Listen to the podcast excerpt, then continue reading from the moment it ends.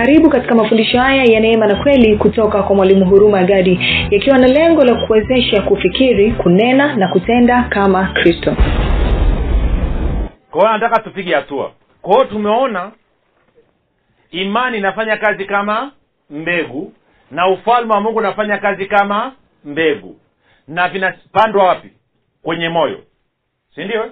Imani ni mtumishi wako ama ni fedha katika ufalme wa mungu. Si ndio na ufalme wa mungu ndio kampuni inayoshughulika na ujenzi kukuhudumia tuko sawa? Twende marko nne.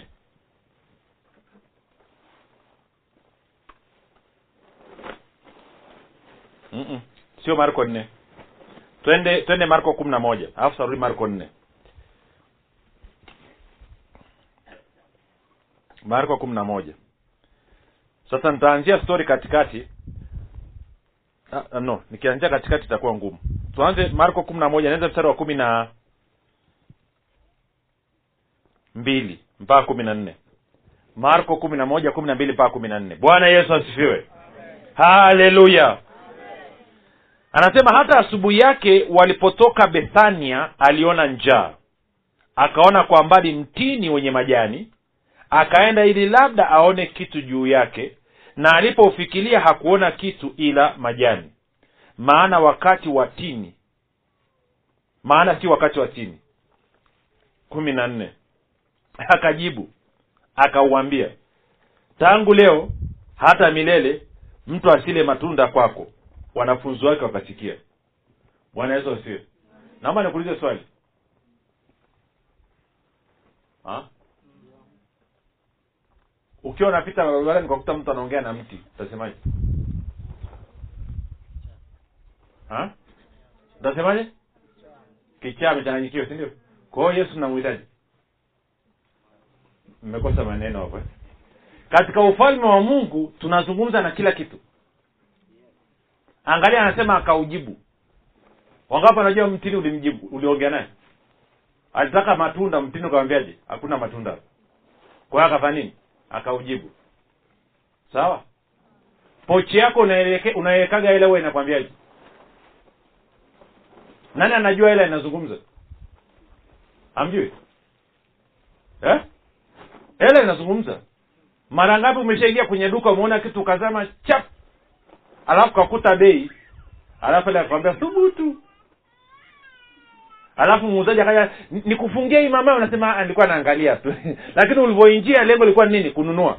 Paa ulivyokuta bei. Alafu ile akakwambia huwezi. Kwao vitu vinaongea.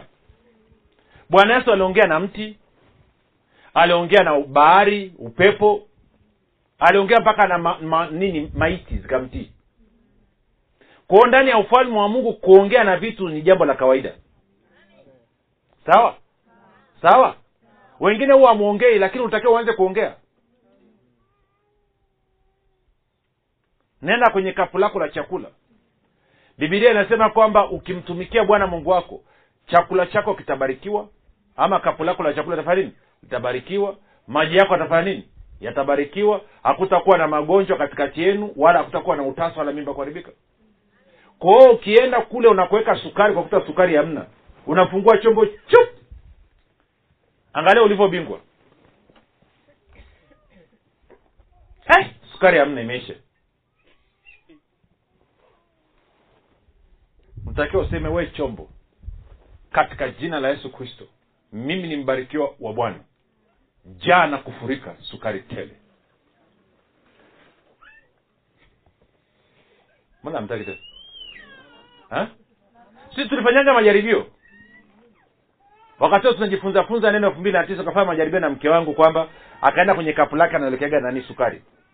Akaweka mkono akasema kapu na kubariki kwa sababu sisi ni wabarikiwa wa bwana. Kuanzia leo hii sukari haitaka ikate kwenye kapu. Najua kilichotokea? Wiki iliofuatia tukaanza kupata wageni. Basi mgeni kama wanne hivi kabidi niulize swali. Nikasema nani amejifungua kwa sababu kila anayekuja anakuja na sukari kilo kumi kilo kumi na tano kilo tano kilo kumi. Nauliza jamani hakuna mtu alijifungua humu ndani. Wala hakuna mtu aliyefiwa labda umekuja kwenye msiba unaleta poli yakuja salamu ya kawaida lakini kila anayekuja amebeba sukari. Unadhani kwa bahati mbaya? Hata nikuulize wewe. Ukienda kwenye sehemu unahifadhia chakula kwa kuta amna unasemaje ukienda sehemu ambayo unahifadhia hela iwe ni mpesa tigo pesa chini ya mvungu kwenye akaunti ukakuta mshiko hamna hela imeisha. Huo unasemaje? Yale unayosema ndo yanakuwa ya nani? Hasa nataka ushike hilo kichwani. Na stori ya bwana yesu.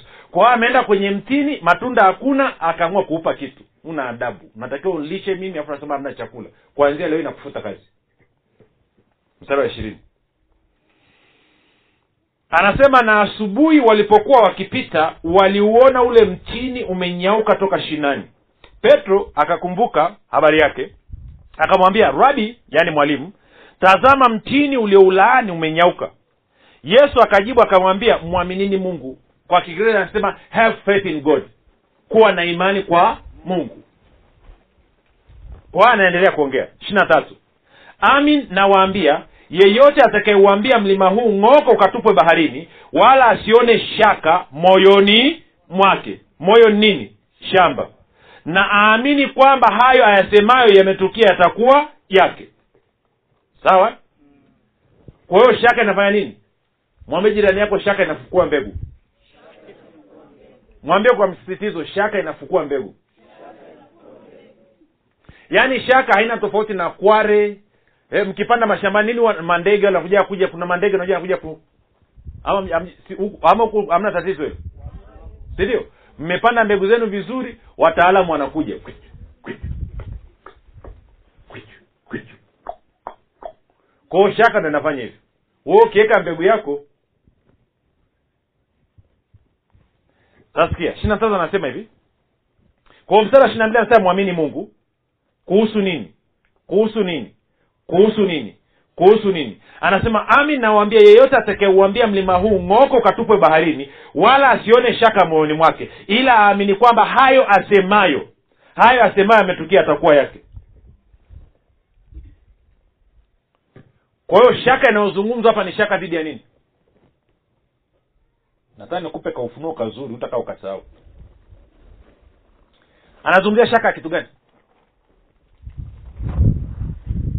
na hapa ndo sarakasi inapokuja. Shaka ya nini?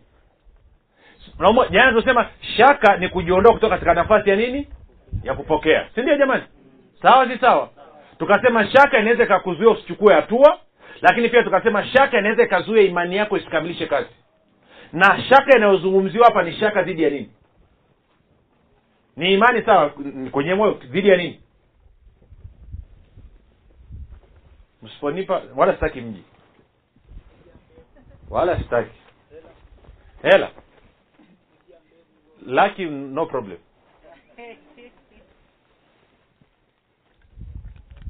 Hmm?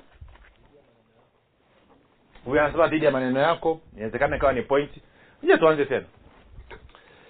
Petro ameshangaa mtini. Umenyauka. Alafu bwana yesu anawambia mwaminini mungu. Alafu anasema amin nawaambia yeyote atakayeuambia mlima huu ng'ooka ukatupwe baharini wala asione shaka moyoni mwake ila aamini kwamba hayo asemayo yametukia yatakuwa yake. Naomba nikusomea kwenye biblia habari njema labda utaelewa. Biblia habari njema mstari ishiri na tatu tulishausoma anasema hivi. Nawaambieni kweli mtu akiuambia mlima huu ng'oko ukajitose baharini bila kuona shaka moyoni mwake ila akaamini kwamba mambo yote anayoyasema yanafanyika atafanyiwa jambo hilo.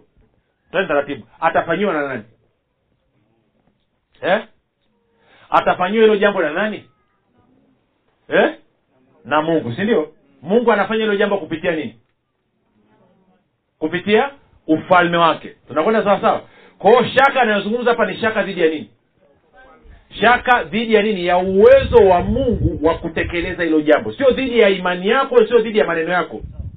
Je unaamini kwamba na uwezo wa kulifanya hili? Ndiyo bwana nini? Tunaamini sawa sawa na imani yenu mpate kuona. Kwa hiyo bwana sasa mwaminini mungu kwamba utakapozungumza na mtini utakapozungumza na mlima kwamba mungu anao uwezo wa kung'oa huo mlima. Ukiamini kuwa mungu anao uwezo wa kung'oa huo mlima basi mungu atang'oa huo mlima. Kupitia nini? Ufalme wa mungu. Kwa hiyo shaka yako ni shaka dhidi ya uwezo wa nani? Wa mungu. Ama dhidi ya uwezo wa nini? Wa ufalme wa mungu. Tuko sawa mpaka hapo eh? Imeeleweka jeleka imeeleweka jeleka kwa hiyo anasema nawaambieni kweli mtu akiuambia mlima huu kwa hiyo anasema mlima huu anasema zungumza na kitu. Huu. Huu. Huu. Haitoshi kuamini kwamba mungu ana uwezo wa kuponya magonjwa ama yesu ana uwezo wa kuponya magonjwa. Unatakiwa uamini kwamba yesu anaweza kuponya ugonjwa huu haitoshi wewe kuamini kwamba yesu alishamaliza yote. Unatakiwa uamini kwamba yesu alishamaliza umaskini huu nilionao. Huu umaskini nilionao. Hili tatizo lilionalo huu ugonjwa nilionao. Yesu alishaushughulikia. Sawa? Okay.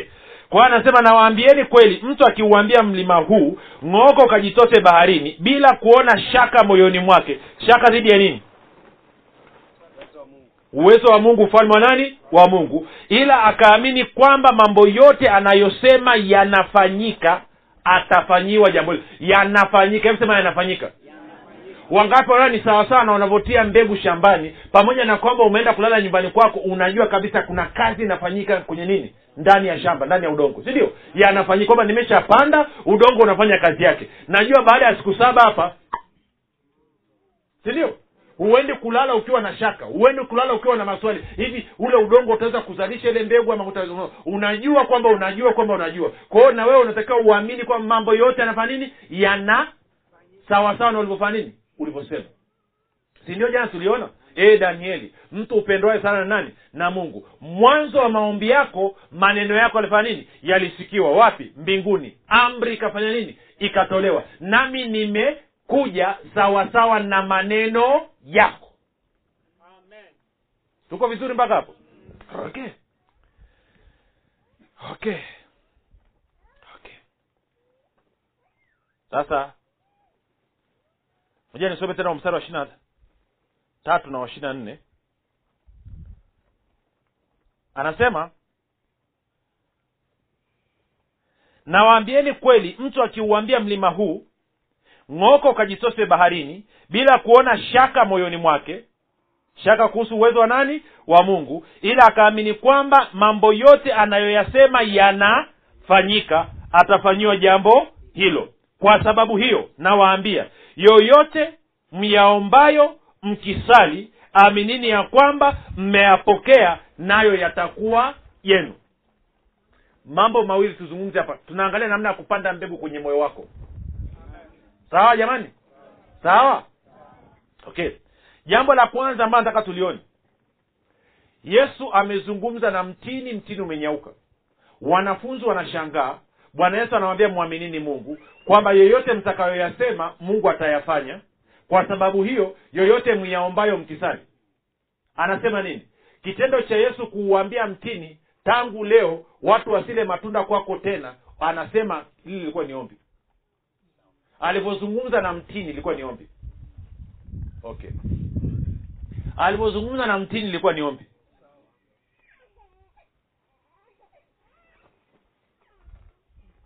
hmm? eh? Eh? Eh, wengi wanadhania ombi ni kwamba baba katika jina la yesu kristo ni asubuhi iliyo njema tena mfalme wa amani na kutukuza wewe uketie mahali pa juu palipoinuka sana ninaungama dhambi zangu zote. Mtakatifu wa mungu. Nina mahitaji.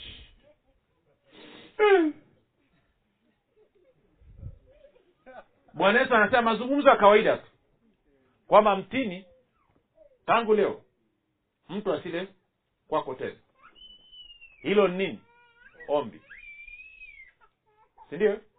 Kwa lugha nyingine amepeleka nini? Oda katika ufalme wa nani okay. Wangapi wanajua sasa hivi nimesikia sasa hivi ni msimu wa mavuno mnakaribia si ndio? Baada ya hapa wangapi wanajua pia mtapeleka oda kwenye ardhi? Maombi kwenye ardhi. Si ndio? Mnapelekaje maombi? Mbegu. Mnaiambia ardhi nini? Nataka uzalishe nini? Mbaazi. Nataka unizalishie nini? Mahindi. Nataka unizalishie nini? Maharage. Na mungu amekwambia ufalme wa mungu unafanya kazi hivyo hivyo. Si ndio maneno ni nini? Mbegu. Kwao kila unavyozungumza unapeleka nini? Oda ukisema presha itaniua mwaka huu umepeleka nini? Oda presha ifanye nini? Ukisema umaskini utanimaliza umepeleka oda gani? Umaskini unatakiwa ufanye nini? Hebu angalia jirani yako uone amekuwa akizungumza nini huko nyuma? Ukiona ukimwangalia usoni utajua tu mazungumzo yake amekuwaje haleluya. Eh? hebu mwambie jirani yako naona unatarajia mavuno makubwa sana bwana. Na naona umelima mazao mbalimbali.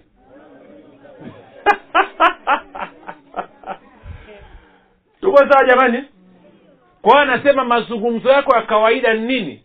Ni maombi. Sawa?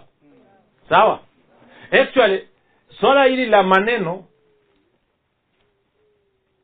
kile kitabu nilichoambia nguvu ya ukiri naelezea mle ndani kwamba mungu aliingia agano na wewe mwanadamu. Kwamba neno lako lolote lazima alifanyie kazi. Na shetani anajua kwamba mungu ameingia agano na wewe kuhakikisha kwamba neno lolote utakalolizungumza litafanyiwa kazi. Kwao kazi ya shetani kukurubuni uzungumze ujinga maanake anajua nguvu ya mungu mfano ibilisi anaga kitu. Kwao, anatumia mamlaka yako wewe na nguvu yako wewe kukuangamiza. Tuendelee. Kwao kuzungumza ni nini? Maombi. Tunakubaliana mpaka hapo? Ama tukubaliane? Okay. Sasa tupige hatua. Angalia ule mstari wa ishiri na nne. Kwa sababu ya mungu ama ufalme wake kufanyia kazi maneno yako ambayo ni mbegu anasema kwa sababu hiyo nawaambia yoyote myaombayo mkifanya nini? Mkisali aminini ya kwamba nini? Mnayapokea nayo yatakuwa nayo yatakuwa nayo yatakuwa. Okay. Unapokea wakati gani? Unapokea wakati gani? Eh? Swali. Bwana yesu asifiwe. Bwana yesu asifiwe. Mavuno yako huo unayapokea lini?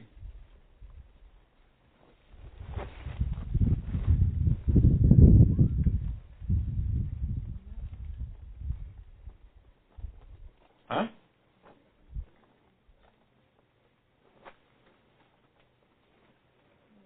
okay moja niende taratibu. Nibadilishe kidogo. Kinachokupa uhakika kwamba utapata hayo mavuno ni nini? Eh? mbegu iliyofanya nini? Iliyopandwa. Tunakubaliana? Labda kwenye eka mahindi unapata gunia kumi na tano sichukulie si sawa? Ama si sawa? Eka mbili una gunia ngapi? Thelathini. Kwao kinachokupa uhakika kwamba msimu huu utapata gunia thelathini ni nini? Mbegu ulioitia wapi? Ardhini. Okay kwa hiyo huo uhakika unaanza lini? Unapoona mahindi yameota mavuno yako shambani akaribia kuvuna ama inaanza siku ambayo unatia mbegu? Eh? kwa siku uliopata uhakika kwamba una gunia thelathini ni lini? Siku ulipotia mbegu. Kwa hiyo wewe unapokea lini majibu yako? Siku ulioomba ama siku utakapokamata kile kitu mkononi? Siku ulio tuko sawa? Wangapi anaweza kuona kitu hapo yaani ndo raha ya kuongea na wakulima yani yaani tunaelewana. Ingekuwa tauni hapa mifano mingi yani. Nabidi tutumie dot com. Kwa hiyo anasema siku ile unapozungumza ama unapokuwa umemwomba mungu ndio siku ambayo unatakiwa ukubali ndani ya moyo wako kwamba ulikipata kile kitu. Kwa sababu ndio siku ambayo ulitia mbegu nini? Ndio siku ambayo ulitia mbegu ya ufalme wa mungu wapi? Ulipeleka oda kwenye ufalme wa mungu ukaachilia nini? Imani yako kuruhusu ufalme wa mungu je ufanye kazi katika damu na nyama sawa si sawa? Inaeleweka? Ama eleweki? Good. Wakati waona mungu tu amna tofauti na kilimo. Eh? ukitaka mahindi unafanyaje? Unaenda dukani. Kununua nini? Mbegu. Si ndio? Na kwenye ufalme wa mungu ukitaka mavuno unafanyaje? Unaenda wapi? Dukani. Kununua nini? Mbegu. Nasema kivipi ya unaenda kwenye bibilia dukani. Kununua mbegu nini? Neno. Alafu unafanya nini? Unapanda. Sindio jamani? Come on. Yaani habari njema ama imekuwa nyepesi mpaka akili nataka kuzima. Unajua shida yenu mmekariri. Mkadhania mungu anamjibu tu mwalimu wa kasege eh? na wale watumishi wengine wako kwenye redio kule lakini ninyi aa no anajibu kila mtu. Ni kama kilimo kabisa si ndio? Ngoja tena tuangalie kwenye kilimo. Ninakaa. Si ndio? Labda nimepita nimeona shamba la mtu. Shamba la andrea labda. Nimeangalia kapanda kitu nimekipenda. Si ndio? Eh? sawa si sawa? Labda amepanda mbaazi zimependeza kwelikweli nasema na msimu na mi nitalima nini? Mbaazi. Kwao naamua kitu ambacho nakitaka. Nikishaamua nitalima mbaazi swali linakuja. Tapata wapi mbegu naanza kutafuta nini? Naweza nikauliza kwa watu ama naweza nikaamua nikafunga safari nikaenda moja kwa moja kwenye nini? Kwenye duka. Kama vile ambavyo naweza nikampigia simu nikasema pasta yohana ase nataka kuaminia kuhusu uponyaji. Unadhani mstari gani mzuri kwenye biblia inazungumzia uponyaji? Sindio duka? Alafu ataniambia bwana ukienda kwenye kwenye labda warumi nane mbili ama ukaangalia kwenye kwenye matayo nane kumi na saba ama ukaangalia kwenye petro wa kwanza mbili ishiri na nne pale inazungumzia habari ya uponyaji. Unasema okay. Kwa hiyo naweza nachukua bibilia naanza kuangalia ile mistari. Natafuta nini? Mbegu itakayonifaa kunipa mavuno ambayo nayataka. Sawa si sawa? Sawa si sawa? Sawa si sawa? Okay. Tunaenda vizuri eh? okay. kwa hiyo ukishachukua mbegu ile na ile mbegu unaipanda sawa sawa na mavuno unayoyataka. Ndo mkulima wote anaofanya sindio kinachoamua mbegu kiasi gani itaenda ardhini ni kiasi cha mavuno anayoyataka ni sawa si sawa? Ni sawa si sawa? Labda kesho tutazungumza kidogo.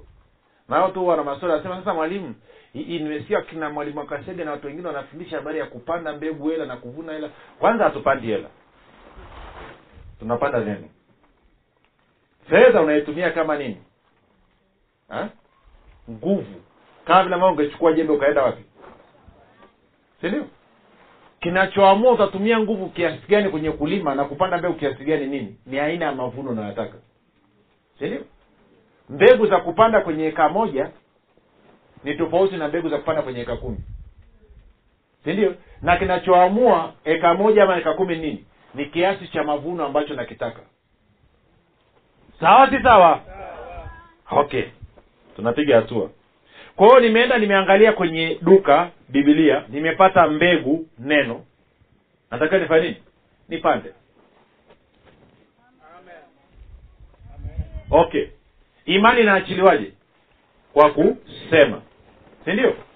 Na ufalme wa mungu unaachiliwaje? Kwa kusema. Tuko sawa mpaka hapo? Hasa nataka iwekee kichwani. Kwanza. Kwa hiyo bwana yesu anasema pale unapotia mbegu ardhini tu chap amini kwamba nini? Umepokea mavuno yako. Maanake umeshapeleka oda na kwa naanza kuzungumza kama mtu mwenye nini? Mwenye gunia thelathini. Eh? ama sio hivyo? Ni sawa si sawa? Ama wakulima wale mnalima kwa mambo ya shekeli si ndio? Nikipiga mbaazi gunia yangu tano naanza kuzungumza kama nini? Sindio nimepanda eka tano mbaazi. Nazungumza kama nini? Mtu anatarajia mavuno si ndio labda nimepanda eka tano labda ardhi yangu ni nzuri na kila kitu napata hapo gunia labda sita sita ama nane nane. Sindio kama ni gunia sita sita tayari naanza kuzungumzia gunia zangu thelathini za nini? Za mbaazi. Alafu nikasikia bei imelipuka india wameanza kununua tena kwa hiyo gunia shilingi laki tatu ama laki sita. Wangapi najua laki sita mara thelathini? Milioni kumi na ngapi kumi na nane si ndio? Kaa na milioni kumi na nane tayari nilikuwa nataka kile kiwanja pale nimeshaulizia nimeambia ni shilingi milioni moja ya nusu jana taniuzia shamba. Tayari naanza kuzungumza na jamaa si eh bwana shamba lako niuzie. Lini? Nikishavuna. Si ndio tunazungumzaga hivyo? Nikishavuna tu mimi kwa hiyo unaweza ukaamua ukanipa shamba sasa hivi ama ukasubiri baada ya mavuno. Nakubaliana poa bwana utanipa si kwa hiyo unaanza kutembea kaa kibosile lakini wakati huo nini? Ndo kambegu kako shambani wangapi si inabadilisha mazungumzo yako inabadilisha mtazamo wako. Tunaenda sawa jamani? Hayabadiliki wakati umeshavuna. Yanabadilika siku ile ulivyopanda. Twende marko nne sasa.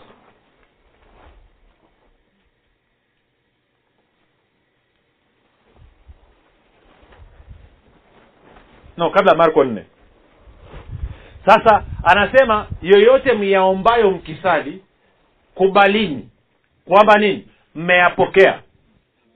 Kwa sababu umeshapeleka nini? Oda nanyi mtapewa.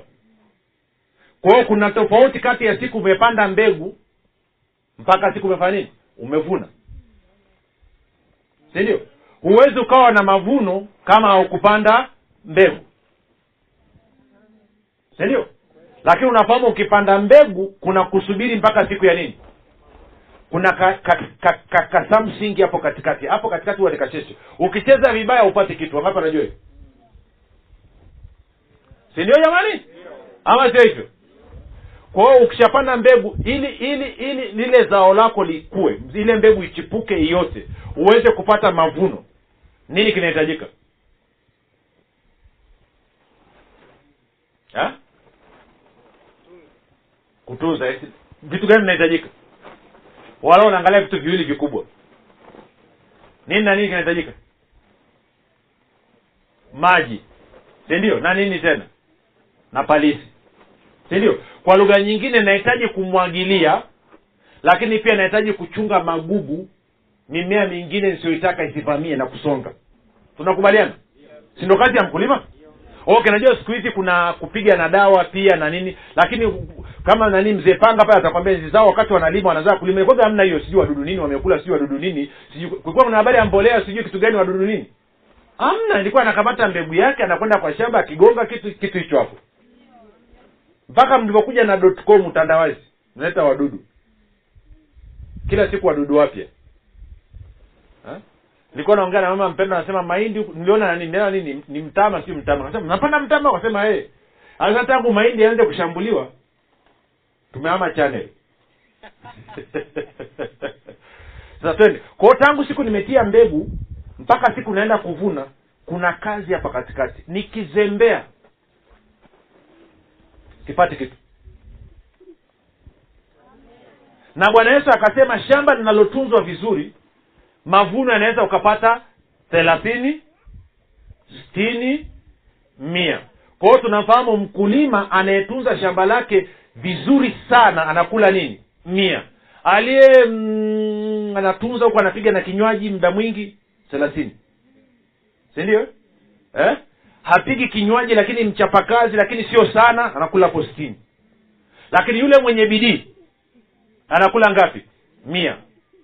Muulize jirani yako wewe mkulima namna gani? Tuko sawa? Kwa hiyo tumesema tunatakiwa kumwagilia lakini pia tunatakiwa tutunze tuzuie magugu yasiingie. Bwana yesu asiwe na tunafahamu magugu yanaota kwenye shamba. Na tunafahamu moyo ndio nini? Shamba. Kwa nataka tuzungumze haya mambo mawili haswa swala la kumwagilia na swala la kuzuia magugu. Ama vi, vi, nini? Vi- viwavi whatever. Bwana yesu asifiwe. Tee tuanze kwanza na wakorinto wa kwanza mlango wa tatu. Wakorinto wa kwanza mlango wa tatu paulo anazungumza na kanisa la wakorinto. Umetokea ugomvi. Mwingine anasema mimi wa apolo mwingine anasema mimi wa kefa mwingine anasema mimi wa paulo. Kwao mstari wa tano wa korinto wa kwanza tatu tano. Basi apolo ni nani? Na paulo ni nani? Ni wahudumu ambao kwao mliamini. Na kila mtu kama bwana alivyompa. Sita mimi nilipanda apolo akatia maji. Unaona hiyo kitu eh? bali mwenye kukuza ni nani? Ni mungu. Hivyo apandaye si kitu wala atiaye maji bali mungu akuzaye. Unadhani paulo alipanda nini? Paulo alipanda nini? Okay. Unadhani apolo alimwagilia nini? Neno. Tuko sawa? Tuko sawa? Tuko sawa? Kwao ninapanda mbegu. Neno sawa. Twende nikupe mfano huu sasa. Chukulia nataka nina mahitaji. Ada ya mtoto. Sawa jamani? Sawa. Labda nahitaji na hitaji gani lingine? Hey, ima sana kununua gari au haleluya sindio kwao chukulie ada ya mtoto. Labda nimeambiwa anaenda sekondari kwamba ada ya shuleni pamoja na uniform kwa sababu ndo anaanza mara ya kwanza itanigharimu shilingi laki tatu. Sawa jamani? Na mimi laki tatu? Sina kipato changu ama akiba nilionayo kwa wakati huo labda na shilingi elfu ishirini ama elfu thelathini. Wangapi anajua shilingi elfu thelathini? Sio shilingi laki tatu. Kwao nafanyaje? Mfumo wa uchumi wa dunia unasemaje? Ka malizia basi. Ka kakope. Je mfumo wa uchumi wa ufalme wa mungu unasemaje? Tuko sawa sawa? Kwao nina shida hiyo. Nahitaji laki tatu kwa ajili ya ada ya mtoto. Kwa maana ya mavazi sijui uniform na ada na korokoro nyingine. Kwao laki tatu inahitajika. Na hela nilionayo ni shilingi elfu ishirini shilingi elfu thelathini. Kwao naanza kupita kwenye neno kwamba nahitaji laki tatu ada ya mtoto. Naanza kusoma tukuangalia mungu anasema nini kuhusu mahitaji. Tuko sawa? Ntarudi kwenye wakorinto wa kwanza tatu hapa kwa twende kwa mfano wa filipi nne.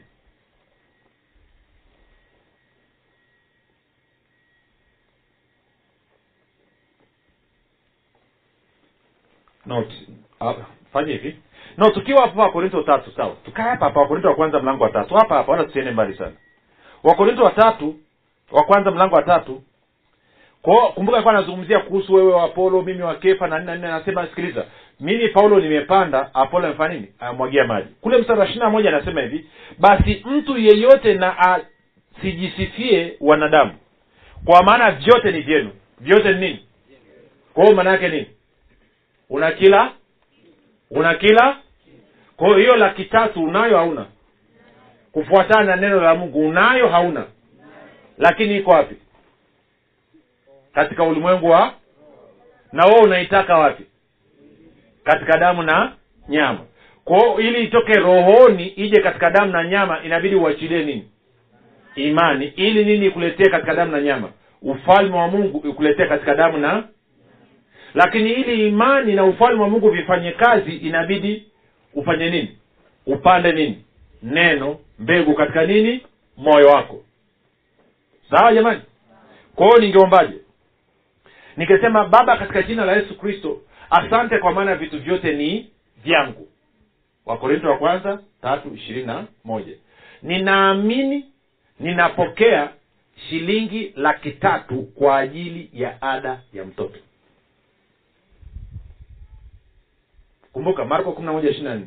Yoyote myaombayo mkisali aminini ya kwamba mnayapokea nayo yatakuwa mnapokea umepanda. Nayo yatakuwa yenu mavuno. Kwa hiyo nasema baba asante kwa maana vitu vyote ni vyangu sawa sawa na wakorinto wa kwanza tatu ishiri na moja. Hivyo naamini ninapokea ama nimepokea shilingi laki tatu kwa ajili ya ada ya mtoto. Asante ninakupa sifa shukrani na utukufu. Amen. Nimemaliza. Nimefanya nini hapo? Nimepanda mbegu sawa sawa na wakorinto wa kwanza tatu ishirini na moja. Sawa? Sawa? Sawa?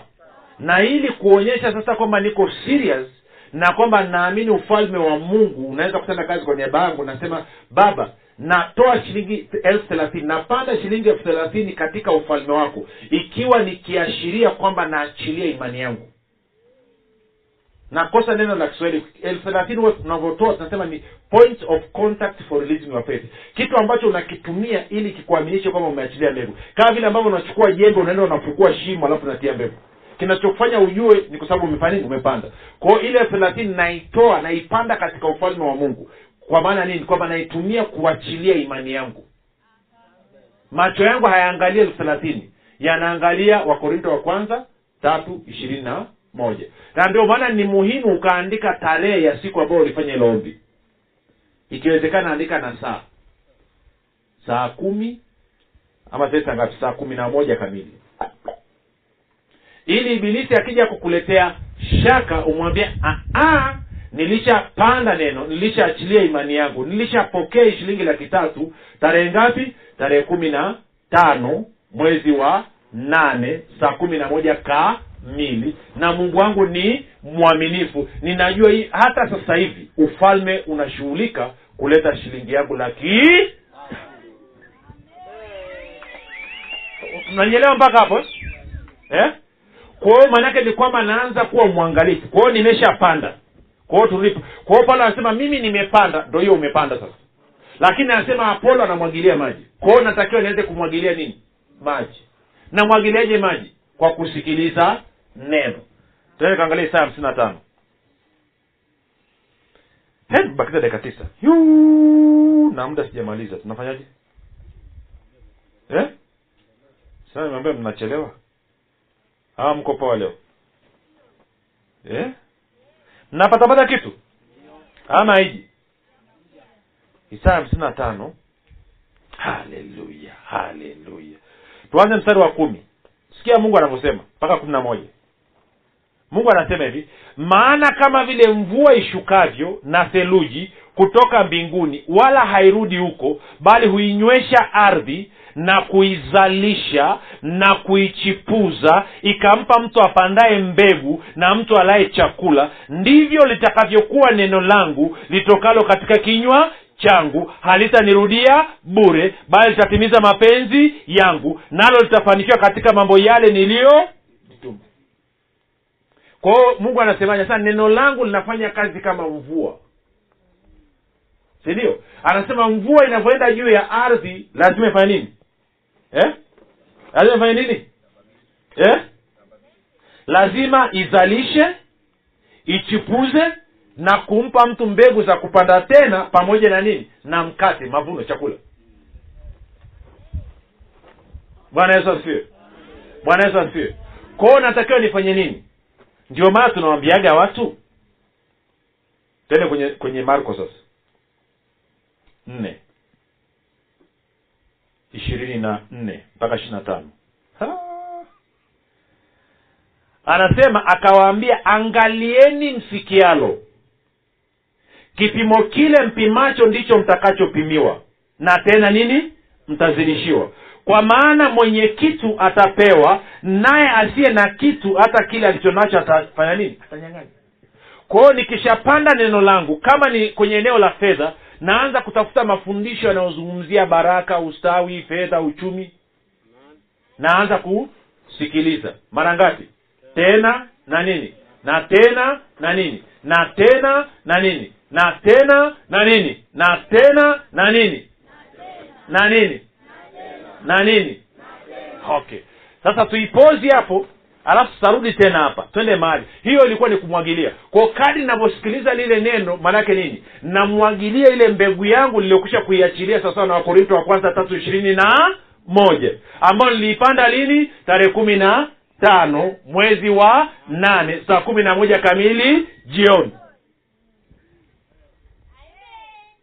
Inakuja? Ama haikuji inakuja haikuji imani huja kufanya nini? Sindio kwao namwagilia namwagilia namwagilia. Kwao kwenye swala la maji nimeshajua lakini kuna magugu. Nazuiaje magugu pia asiingie shambani? Lazima nichunge shamba langu si ndio? Nikiona magugu nikapalilie. Nikiona sijui kuna wadudu gani ameingia labda nikanunue dawa nipulizie si ndio?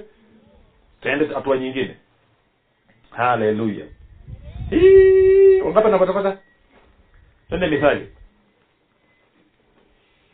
Sema moyo ni shamba. Moyo wangu ni shamba. Na lazima lilete mavuno. Moyo wangu lazima ulete mavuno. Mm. mithali nne. Mstari wa ishiri na tatu. Anasema linda moyo wako kuliko yote uyalindayo maana ndiko zitokazo chemichemi za uzima. Linda nini? Ukitoa moyo angesemaje? Linda nini? Shamba lako kuliko vyote ulialindavyo sindio unalindaje moyo? Mstari wa ishirini mpaka wa ishiri na moja. Mwanangu sikiliza maneno yangu. Tega sikio lako uzishike kauli zangu zisiondoke machoni pako. Sawa? Uzihifadhi ndani ya moyo wako maana ni uhai kwa wale wazipatao na afya ya mwili wao wote. Kwa hiyo sio tu kwamba anatakiwa kusikiliza neno lakini pia anatakiwa kusoma. Sindio kwa hiyo nitachukua fundisho nitaliweka nitakaa na bibilia yangu. Nikisikia mtumishi anasema fungua sehemu fulani. Nafungua. Nasimamisha. Mnaesa nini? Na stop. Naweka pause. Naweka nini? Pause. Si ndio alafu naangalia ule mstari. Unasema nini? Nausoma kwa macho yangu. Na tafakari kama dakika moja. Narudia kuusoma tena. Ama njia nyepesi nikufundishe fanya hivi. Umesikia mtumishi anasema mstari fulani. Pozi chukua bibilia fungua pale. Alafu kikuta ule mstari umesema labda kwa mfano anasema kwa kupigwa kwa yesu kristo ninyi mlipona. Soma mara tatu. Vile vile tu. Kwa kupigwa kwa yesu kristo mimi nilipona. Kwa kupigwa kwa yesu kristo mimi nilipona. Kwa kupigwa kwa yesu kristo mimi nilipona. Okay. Play naendelea kusikiliza. Anataja mstari mwingine. Nasimamisha. Naenda nafungua naakisha kwa macho yangu. Alafu narudia nausoma kwa sauti mara ngapi tena? Tatu. Alafu naendelea na play. Hiyo ndo naita kujifunza sasa. Sio ile yakwenu mnafanya mwalimu ana vijembe. Hiyo haisaidii. Unatakiwa ukae nini? Chini. Unasikiliza akisema mstari una pozi unafungua unaangalia kwa macho yako. Soma mara tatu kwa sauti alafu play endelea. Akisema mstari mwingine pause. Kwa hiyo unaweza kukuta message moja umeisikiliza my friend masaa matatu manne. Huwezi ukafanya hivyo wiki nzima alafu ukabakia vile ulivyokuwa inakuja ikuja kwa hiyo nikishapanda neno linataka lisiondoke wapi? Kwenye macho yangu. Lisiondoke wapi? Kinywani mwangu. Lisiondoke wapi? Masikioni. Nilihifadhi wapi? Moyoni. Nikifanya hivyo maanake nimelinda moyo wangu ninamwagilia. Kwao ninajua kwamba ninajua mavuno lazima yaje. Tuko sawa? Sasa twende turudi kule kwenye marko nne nilikwambia. Mm. yeah. Mm-mm. Kabla ya marko nne. Twende zaburi ya sitini na saba.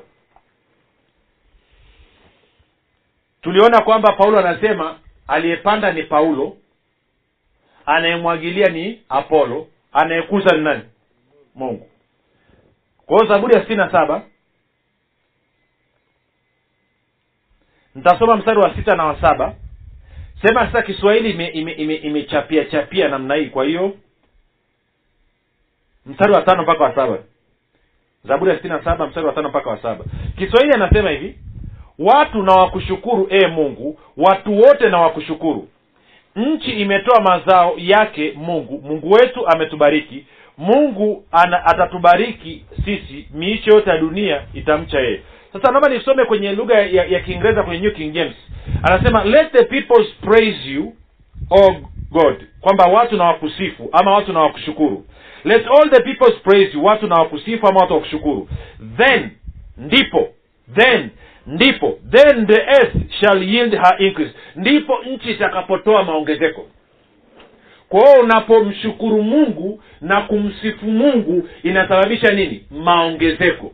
Sema ninapomshukuru mungu na kumsifu mungu nchi inatoa maongezeko. Kwa hiyo maana yake nini wakati nimepanda sio tu kwamba nitakuwa nasikiliza neno sio tu kwamba nitakuwa nasoma neno lakini pia nitakuwa na vipindi vya kumshukuru mungu kwa ajili ya uaminifu wake. Sawa? Naanza kukumbuka yale yote ambayo ameyafanya lakini pia namsifu kwa sababu ya uwezo wake na ukuu wake. So tukaangalie abrahamu alivyofanya. Warumi mlango wa nne. Bwana yesu asifiwe warumi nne wakati abrahamu anaaminia habari ya mtoto ameahidiwa mtoto. Naanza mstari wa ishirini hadi wa ishiri na moja. Anasema lakini yani abrahamu akiiona ahadi ya mungu hakusita kwa kuto eh? lakini akiona ahadi ya mungu hakusita kwa kutokuamini. Wangapi wanajua kusita ni shaka? Ukisoma hilo neno ni, ni ni neno la kigiriki linaitwa diakrinos. Diakrinos maana yake ndo shaka kwamba mtu mwenye njia kwa anasema hakusita kwa kuto kuamini kuto kuamini kunasababisha nini? Kusita. Kwa anasema hakusita kwa kuto kuamini bali alitiwa nguvu kwa imani akimtukuza mungu. Akimtukuza mungu. Akimtukuza mungu. Anasema huku akijua hakika ya kuwa mungu aweza kufanya yale aliyoyaahidi. Sawa? Ama si sawa? Akijua hakika mungu anaweza fanya nini kufanya yale aliyo yaahidi. Tuko sawa? Bwana yesu asifiwe. Huku akijua hakika ameshawishika kabisa kwamba mungu anao uwezo wa nini? Wa kufanya kile ambacho ameahidi. Kwamba unajua ufalme wa mungu unafanya kazi. Neno la mungu kumbuka maneno alisemaje yeyote atakayeombea mlima huu ng'oka ukapande na asione shaka. Tukasema shaka kuhusu ni kuhusu uwezo wa nani? Wa mungu kwa hiyo anasema abrahamu alikuwa akimtukuza mungu. Abrahamu alikuwa akimsifu mungu. Abrahamu alikuwa akimshukuru mungu. Mfano unaopendayo kuliko wote ni wadada moja nishamzungumza mpaka. Ni wa kanisa lingine. Kanisa hilo ni zuri kwa kweli kwa ustawi na nini. Kwa yule bishop nilikwambia mke wake alimwambia mimba imeharibika hapa akasema cha ujinga. Alafu mama akajifungua baadaye. Kwao wana kanisa kule dar es salaam na hata arusha wanalo. Kwa hiyo huyu dada akaja anasumbuliwa na sukari kwa nikaanza kumfundisha kuhusu kupokea uponyaji na nini kumhudumia. Kwa akasema tukawa tunapiga story akasema ngoja nikupe ushuhuda wangu. Sasa nauzungumzaje? Nitauzungumza tena ili uweze kunielewa. Huyu dada alikuwa na maduka mawili kariakoo. Na ananiambia akawa sasa anatakiwa kulipa kodi inatakiwa shilingi milioni tano na laki saba. Na anasema zimebakia siku zimebakia siku ngapi? Siku tatu. Na haoni ile atakapotoka anasema nikawa nimeingia ofisini kwangu dukani kwenye duka moja hapo. Nimekaa ofisini. Anasema nimewaza na kuwazua. Natoa wapi milioni tano na laki saba? Biashara haiendi hiyo hela sina. Na wameniambia ikisiisha hizo siku tatu nafukuzwa. Na nikiachia ile sehemu siwezi kupata sehemu nyingine nzuri kama hiyo. Kwa hiyo anasema nikakaa kwenye kiti ofisini.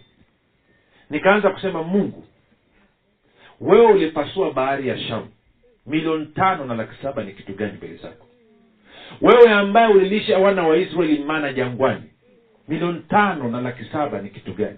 Wewe ambaye ulijaza wana wa israeli fedha na dhahabu wakati wanatoka misri milioni tano na laki saba ni kitu gani wewe ambaye ulisababisha mto yordan ukarudi nyuma milioni tano na laki saba ni kitu gani?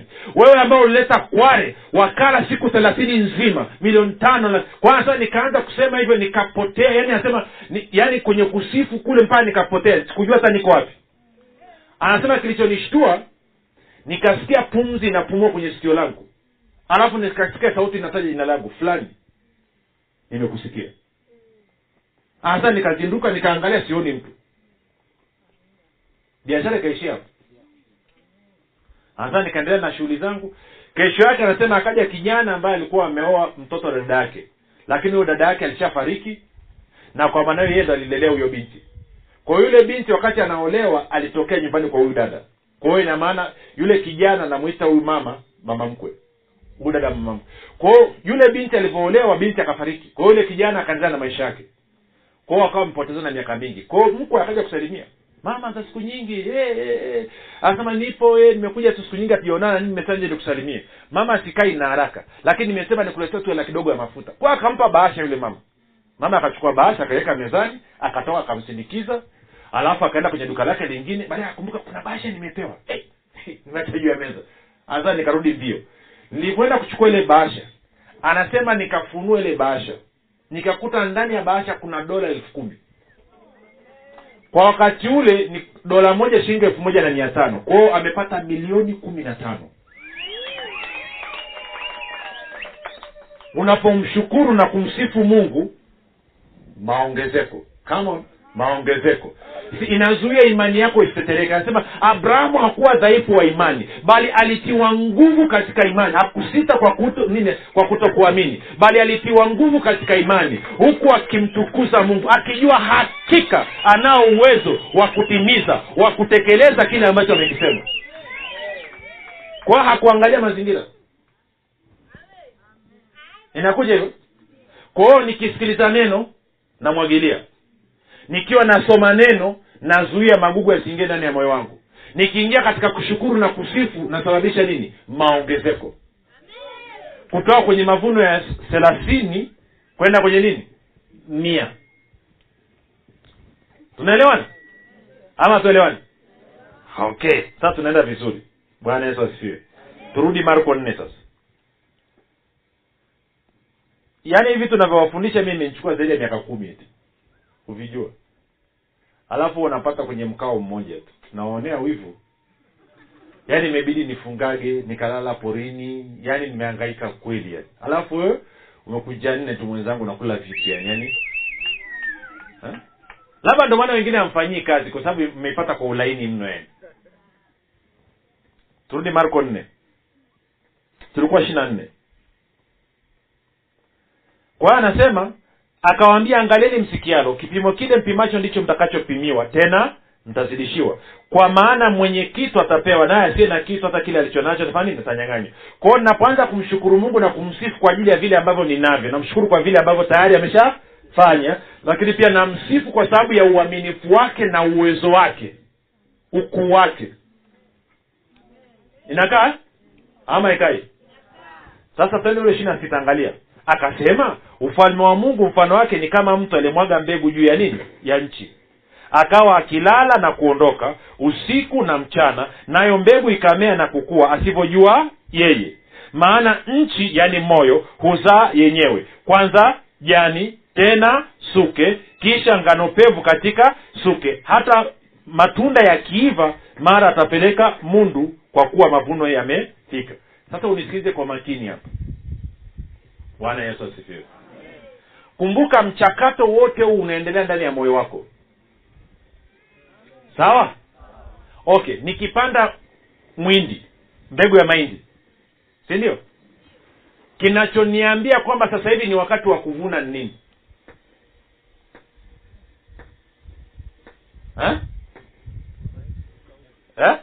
Mahindi? Kukauka hiyo ni hatua moja. Ehe nyingine mahindi kukauka inaashiria nini? Ukisema imeiva maanake nini? Ukisema mavuno tayari maanake nini?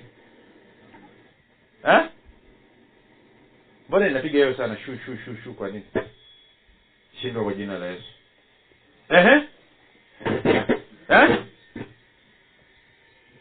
nini? Kusema kusema inakauka maanake nini? Nini kinakufanya uvune wakati imefika wakati wake vizuri kabisa unajuaje imefika wakati wake eh? Eh? unaona unaona nini eh? yakikauka kwa hiyo kukauka inaashiria nini Ma, mavuno manake yameiva manake nini eh? imekwaje twende taratibu ngoja nikwambie kitu. Kinachokufanya uende kuvuna ni pale ambapo punje iliyoko kwenye muhindi inaitwa ni legunzi itakapokuwa inafanana na mbegu iliyowekwa ardhini. Si ndio jamani? Ndo unasema sasa hii iko tayari. Ndo maana hatuvuni mabichi. Sawa si sawa? Sawa si sawa? Tunasubiria mpaka kwenye bua tukienda tukaangalia inafanana na ile mbegu iliyoweka ardhini. Imekauka inafanana nasema sasa wakati wa kuvuna umefanya nini? Umefika. Sawa si sawa? Sawa si sawa? Kwa hiyo maanaake mpaka picha ya punje iliyoko kwenye gunzi ifanane na nini? Na picha ya mbegu iliyoingia ardhini. Kwa hiyo ina maana unafananisha picha ngapi? Sawa jamani? Sawa si sawa sawa si sawa? Okay hatua. Kwao nimechukua nimepanda neno ndani ya moyo wangu. Sawa? Ninavyosikiliza ninafanya nini? Namwagilia. Ninavyosoma nazuia nini? Magugu yasiingie. Nitapomshukuru mungu na kumtukuza mungu nasababisha nini? Maongezeko. Kumbuka mimi sijui kinachoendelea ndani mwangu. Lakini ndani ya moyo wangu ambako ni shamba kuna inaota. Jani suke si ndio anasemaje? Ehe. Anasema akasema ufalme wa mungu mfano wake ni kama mtu aliyemwaga mbegu juu ya nchi.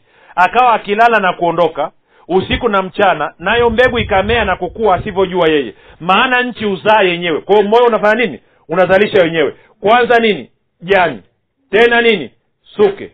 Kisha nini? Ngano pevu katika nini? Suke hata matunda yakiiva mara hupeleka mundu kwa kuwa mavuno yame kwao ninavyosikiliza ninavyosoma ninavyokaa katika kushukuru na kusifu ndani mwangu kuna kazi inaendelea. Kuna kazi nini? Itakapofika picha iliyotengenezeka ndani ya moyo wangu inafanana na picha iliyoonyeshwa na neno la mungu then madhihirisho yanatokea nje menyelewa mjelewa eh? kwa sababu unapopanda mbegu mwanzo neno ni kawaida tu. Picha hamna bado. Kwa lugha nyingine ndo nikakwambia imani pasipo imani haiwezekani.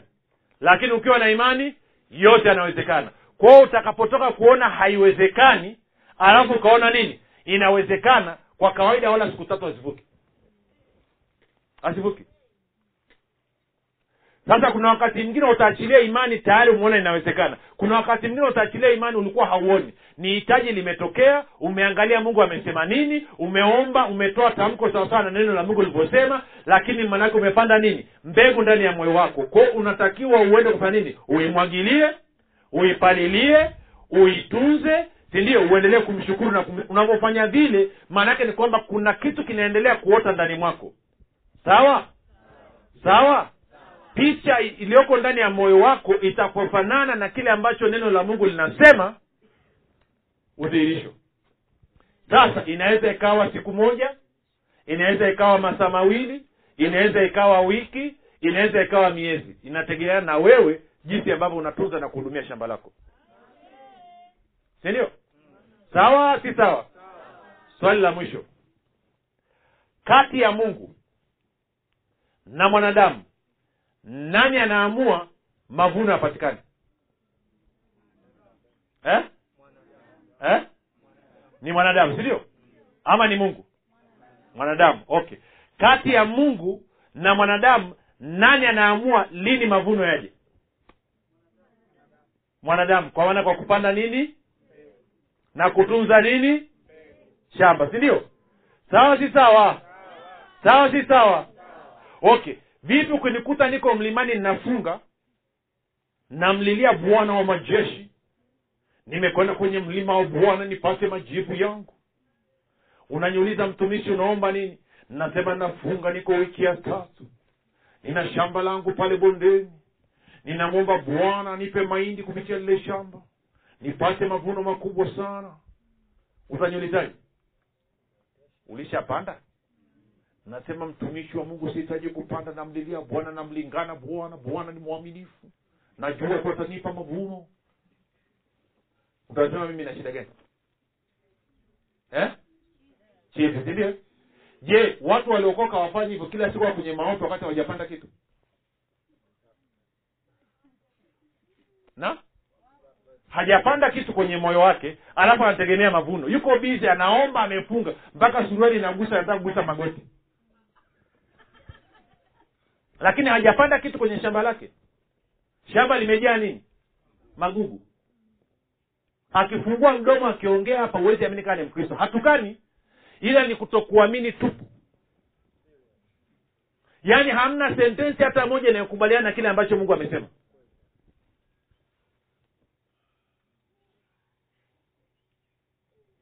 Sindio mkulima kala mbegu anataka kutua na njaa. Mkulima. Wangapi wanaona shida ilipo?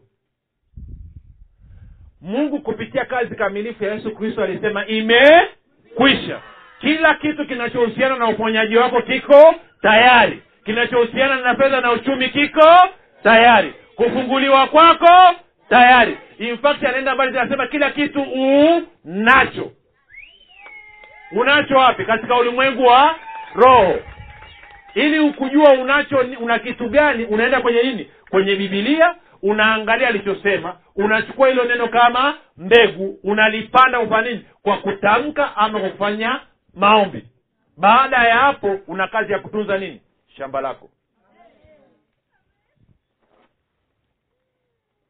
Swali. Shamba huwa linachagua. Eh? Linasema wewe ni mmeru sikupi mavuno. Wewe ni mchaga sikupi mavuno. Sindio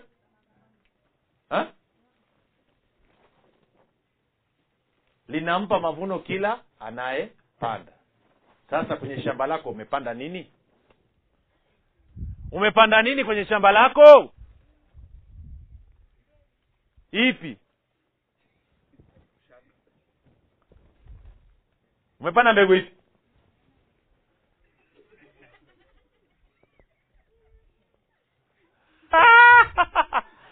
na umeomba kweli. Na umefunga kweli. Wangapi amenyelewa wangapi wamejua sa jinsi ambavyo imani ufalme neno la mungu mnavyoshirikiana kuleta matokeo. Na vyote vinafanyia kazi kwenye nini? Moyo.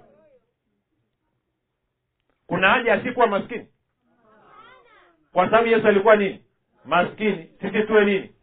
Na kwa sababu hiyo sisi ni nini sawa? Sasa kesho nitapigia mstari hapo. Msumari tutazungumzia hapo kwenye pawa ya kupata utajiri. Sawa? Ili utakalolisikia uchanganye na ile ambalo umelisikia siku ya leo. Na juzi na jana. Sindio mnakumbuka bado mfano wa ugali eh? picha ya ugali alafu bize bize. Sindio bize kila kitu unachofanya na kuzungumza ni kwa ajili ya kutengeneza nini? Ugali. Sasa niambie kwa nini ushindwe? Mgeukie jirani yako muulize kwa nini ushindwe. Muulize tu kwa nini ushindwe? Kwa nini muulize kwa nini hauna maisha unayoyataka?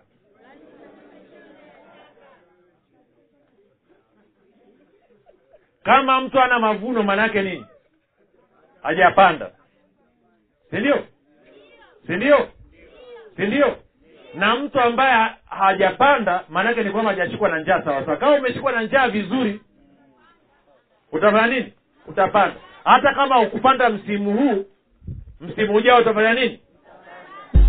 Sasa wewe una mpango gani? Naomba kutoa